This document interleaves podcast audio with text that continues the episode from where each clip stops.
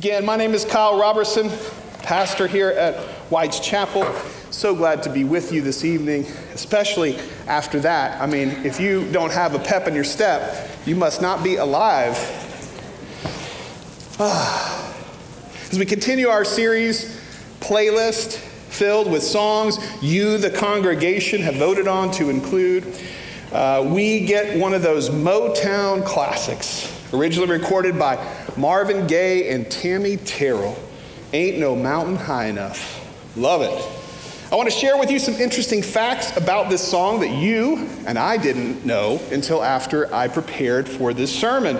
This song was written by the dynamic duo of Nickolas Ashford and Valerie Simpson in 1966. I'm not going to ask if you were alive back then. I was not.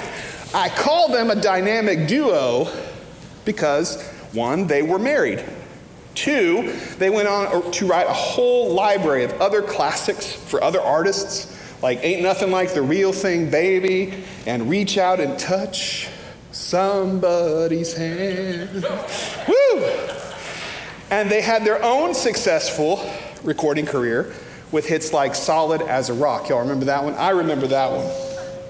But with the song we heard today, Ain't No Mountain High Enough, was written, Ashford and Simpson's relationship was relatively new.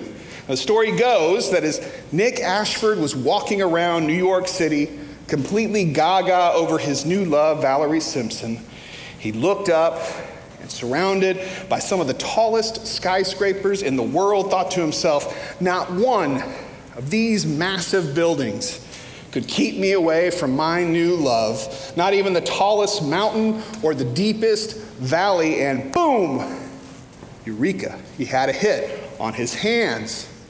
And after they wrote the song, many artists tried to record it and make it one of their signature songs. But Ashford and Simpson, they had higher hopes. They wanted to break into the Motown music scene. And they thought this song might be their ticket into the successful recording company. So they held on to it and they waited for the right opportunity to come along. And along comes Marvin Gaye, a superstar in his own right with the Motown recording label, and someone who loved, loved, loved, loved to sing duets. He already had a string of popular songs with other partners, but all had gone on to start solo careers. So there he was, looking for a new piece of music, looking for a new partner, and along comes this wonderful song, Ain't No Mountain High Enough. Marvin Gaye found Tammy Terrell a relatively unknown, up and coming talent, and decided to see if they gelled. Ironically, the two recorded the original recording without each other present. They sang their parts without the other present and stitched it together into a duet when it was recorded. And obviously, it worked, right? We immediately recognized it as soon as that music started, and it reached number 19 on the Billboard pop charts and became Tammy and Marvin Gaye's signature song that they performed on the road.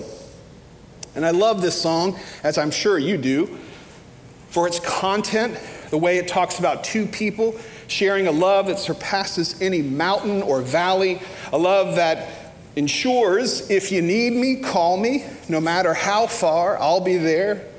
But I also love this song because I have had mountains on my mind lately. My family and I just returned from a once in a lifetime trip to Alaska. And we could see mountains all around us as we cruised along the coast and stopped at our destinations. Some of the most beautiful mountain ranges in the United States are up in Alaska. And I would just stand there in awe looking at them you can imagine this little old Texas boy, accustomed to hot, flat dirt, surrounded by these majestic mountains and their rich green slopes and their snow capped peaks. I was just in awe. And every day there was some new mountain in view because we were cruising along the coast or mountains, mountain ranges in view. And so I was listening to the song to prepare for my meditation tonight, for our time together. I saw some of those towering mountains and some of the yawning valleys that they talk about in this song. And I love this song too because it pairs so perfectly with our scripture for this weekend. as it talks about a love that cannot be contained and cannot be overwhelmed. That's what the Apostle Paul is talking about when he writes these words that we have before us tonight from his letter to the Romans, chapter 8, verses 37 through 39.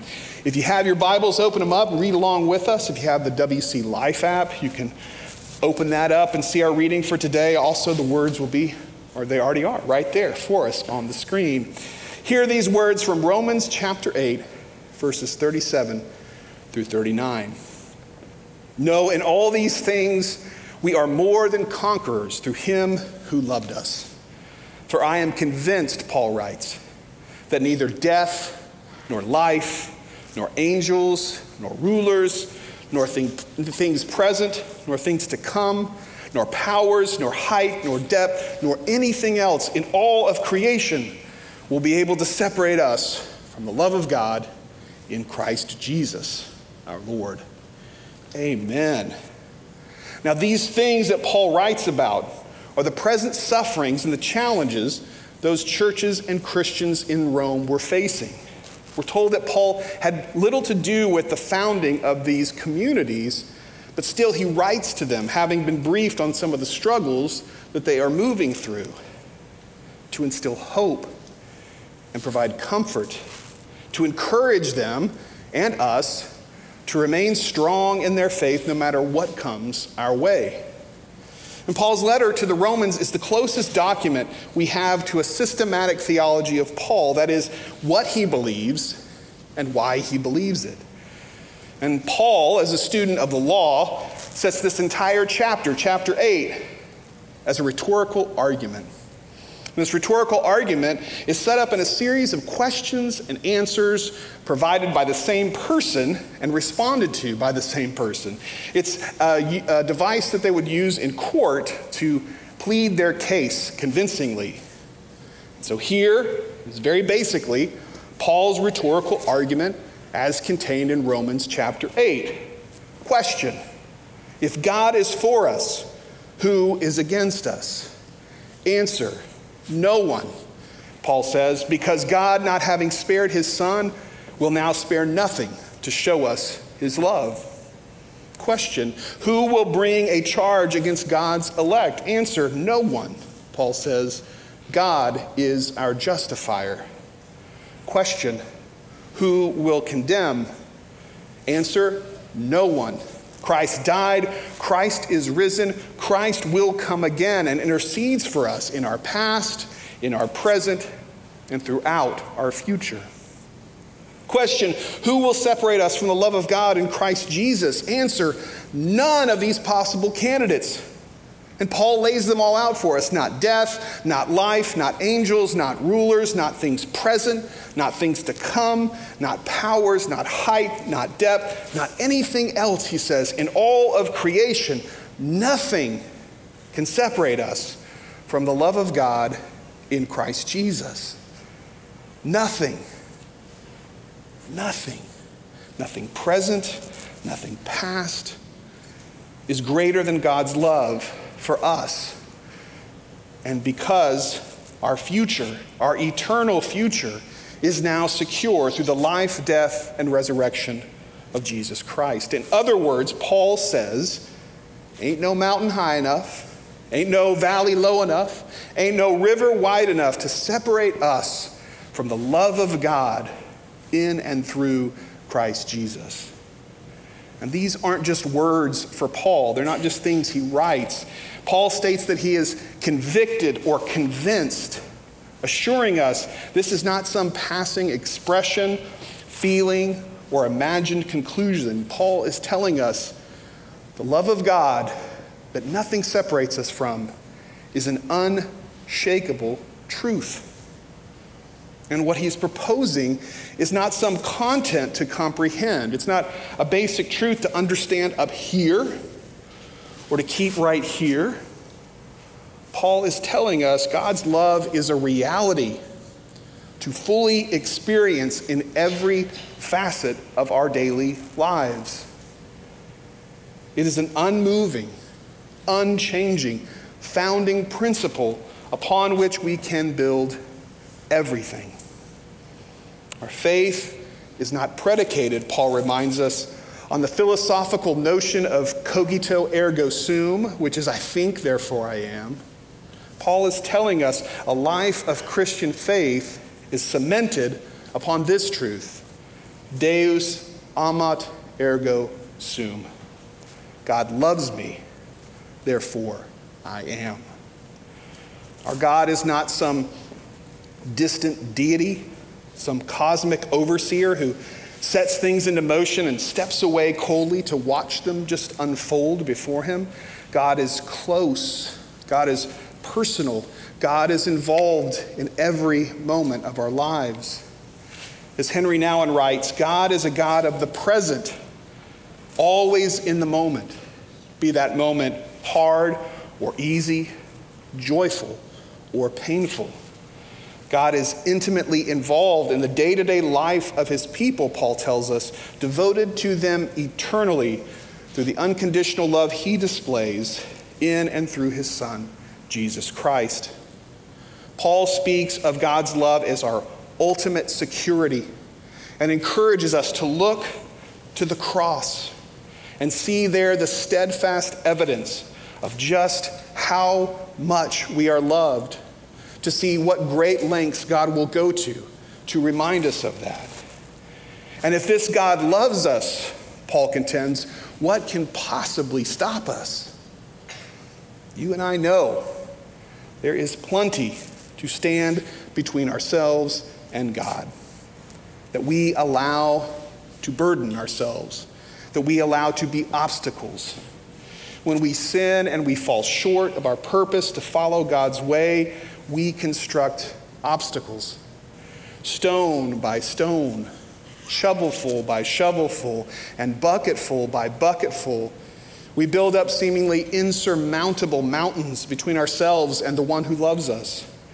We dig the seemingly intractable valleys between us and the source of all our strength. We carry the water that creates the seemingly relentless rivers and streams that course between us and our Creator, Redeemer, and Sustainer. With every unkind word, with every uncaring thought, with every hateful action with which we lash out in anger, or every loving action we fail to take out of fear, we separate ourselves from God. We create realities where everything seems impassable for us. What is there, we ask ourselves, to love about us? And over time, we begin to convince ourselves that we are so unlovable that no one can overlook the mountains and valleys we have created for ourselves. No one can overlook our shortcomings to love us just the way we are. Sounds like a miserable proposition but it's one so many of us willingly choose to live by. And we hear in our scripture tonight Paul assuring us that we do not have to live like this, that there is one who looks beyond our sin.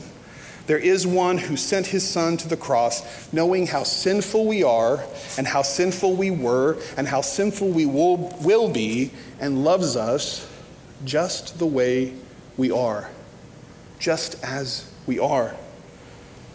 On our trip to Alaska, I got a chance in Skagway to meet a local celebrity of, short, of sorts. Slinky Jenkins is his name. It's not really his name. It's the name he goes by to the countless tourists that roll off of cruise ships and choose to participate in the excursion the company that employs him offers.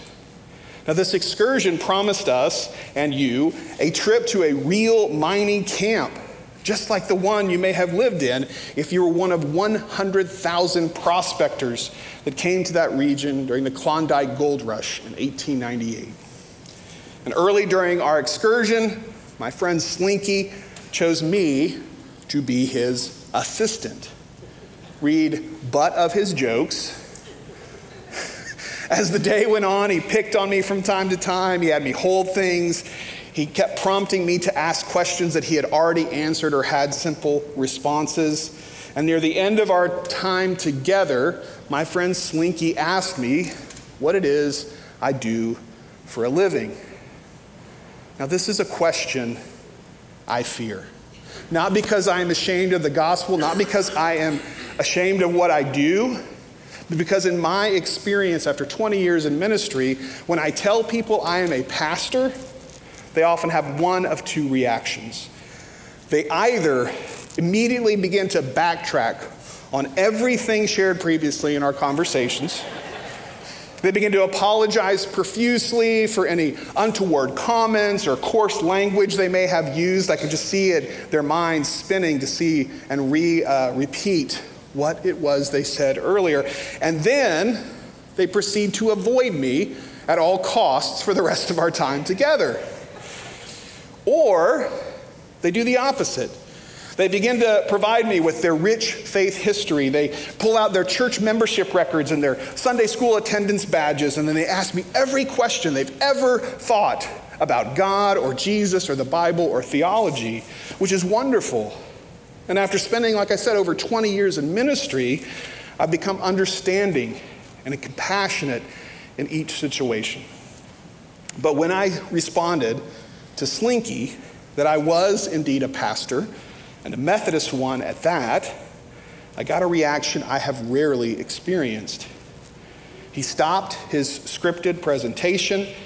He dropped his gruff affect and fake drawl, looked me in the eye, and began to actually talk with me about his family and his life and his past. He shared with me how many in his family were actually Methodist pastors back in Erie, North Carolina, where he grew up. He let his guard down, and in doing so, invited me into his real life. My disclosure was met with an actual connection. And as he noticed that the group was a little shocked by this sudden change in his demeanor, he returned to fully embracing his slinkiness and asked if we could eat lunch together later, which I agreed. And as we enjoyed our lunch, Slinky told me his real name and shared that he had a tough time growing up after his father had died when he was young. At 17, he packed his belongings and he hit the rails, riding on boxcars throughout the United States. And because his father had worked in Alaska and spoke often of how beautiful it was, Slinky had ultimately landed there to find work with the excursion company. He rolled up his sleeves and his pant legs to show me a multitude of tattoos that, in their own unique way, told the story of Slinky's life. Each tattoo he had signified an experience along the rails or uh, an experience in his life that was worth remembering.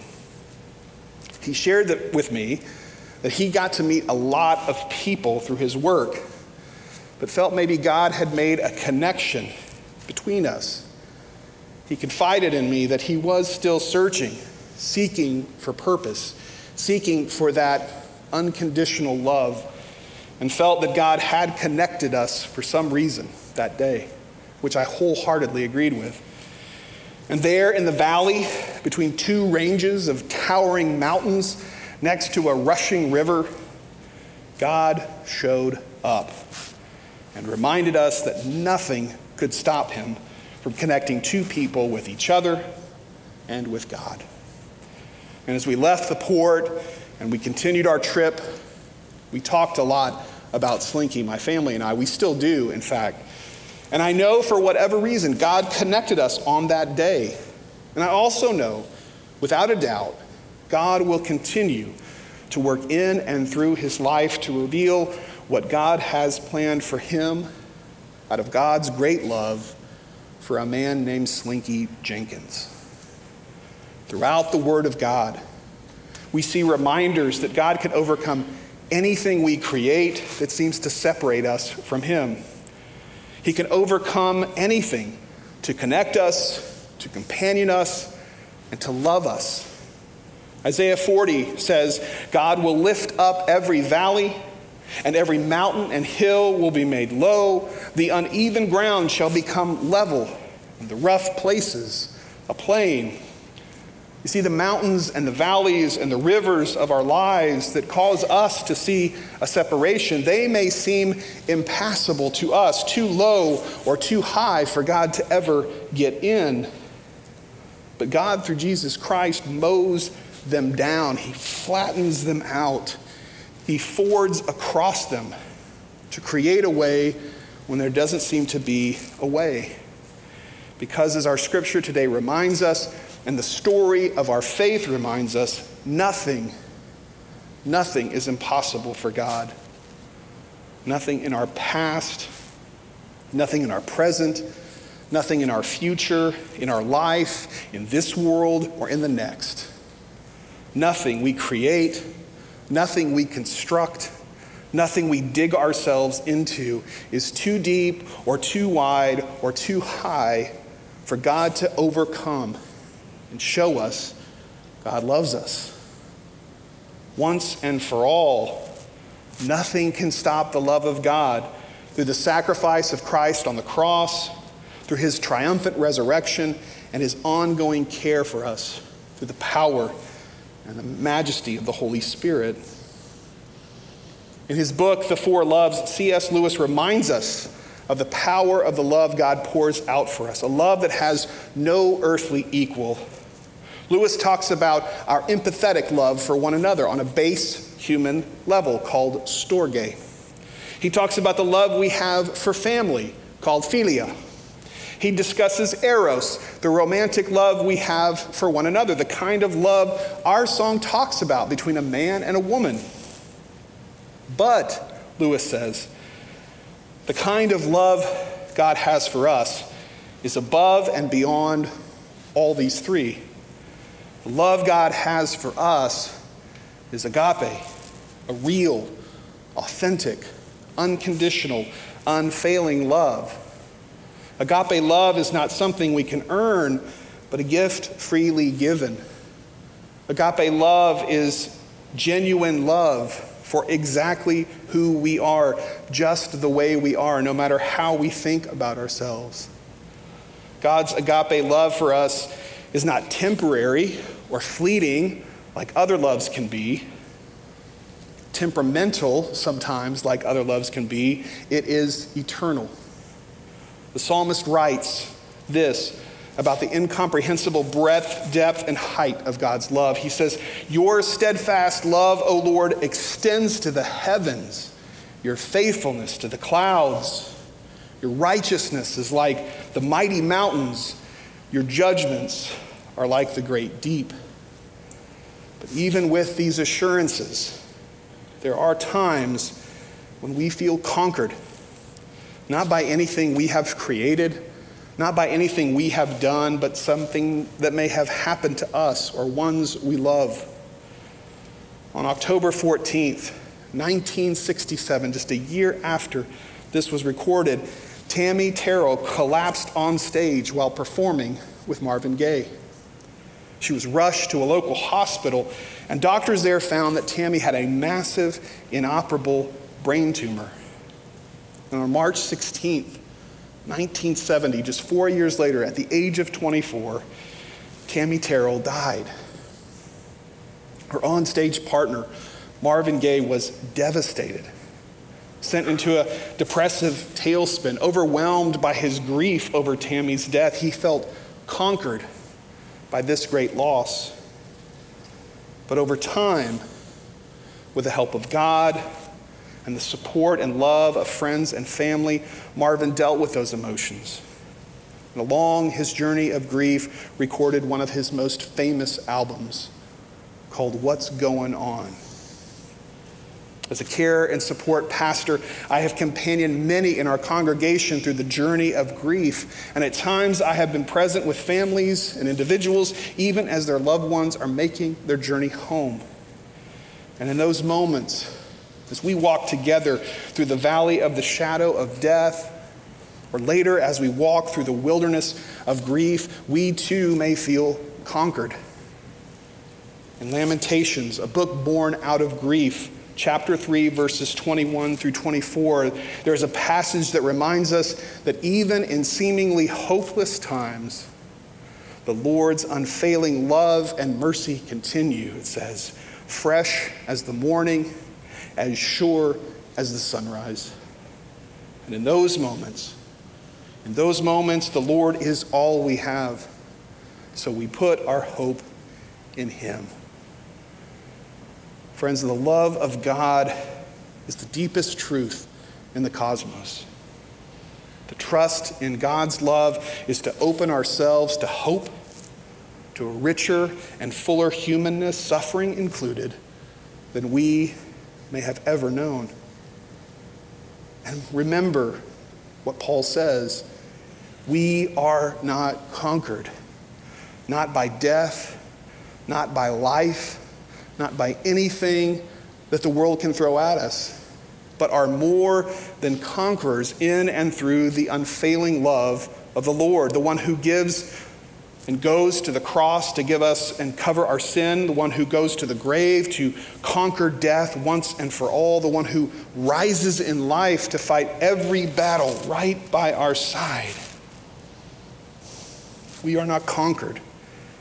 We are more than conquerors, Paul says. Conquerors who can more than win a temporary victory over a weak enemy, but instead see any enemy, any enemy we face, off the battlefield entirely and eternally forever. And when we grasp that we live not as a conquered people, but as conquerors, and we grasp the magnitude and the reality of God's agape love, we can move mountains too. We can extend that love to others. Little by little, we can change the world around us for the better.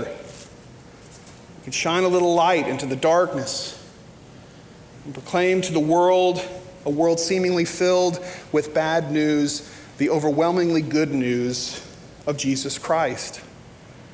We can, by the way we live our lives, share that genuine, unconditional, uncompromising love with all those around us through a word, through a hand extended in mercy a heart opened in grace, a deed done in the name of the one whose love cannot and will not be stopped. In closing, I want us to remember this undeniable truth. There ain't no mountain high enough. There ain't no river deep enough. There ain't no valley wide enough to keep us away from God's love because the one true God has poured out through his son Jesus the love that is most powerful and breakable, unbreakable than any other love in the world. And the absolute last word of this message and the absolute last word on God is this love. Let us pray.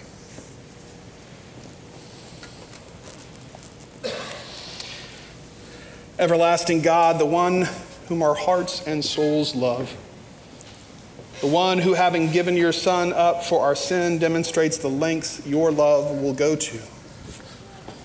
Oh God, O love that will not let us go. We lift our lives to you, asking for you to remind us day by day, moment by moment, breath by breath, how great your love is for us even as we feel completely unlovable, convinced by the world around us, convinced by the situations we create that there is no way your love can break through our lives. You crash through our mountains. You flatten out our valleys and display your overwhelming, never ending, reckless love. A love that chases us down and fights for us a love that leaves everything behind to find us, even when we feel hopelessly lost. Gracious God, lighten our every darkness with the light of your love that has been with us and for us, fighting every battle alongside us from the beginning of time to the present and into an eternal future.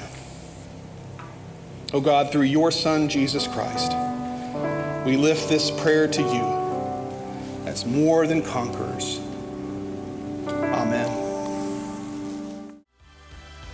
Thank you for joining us.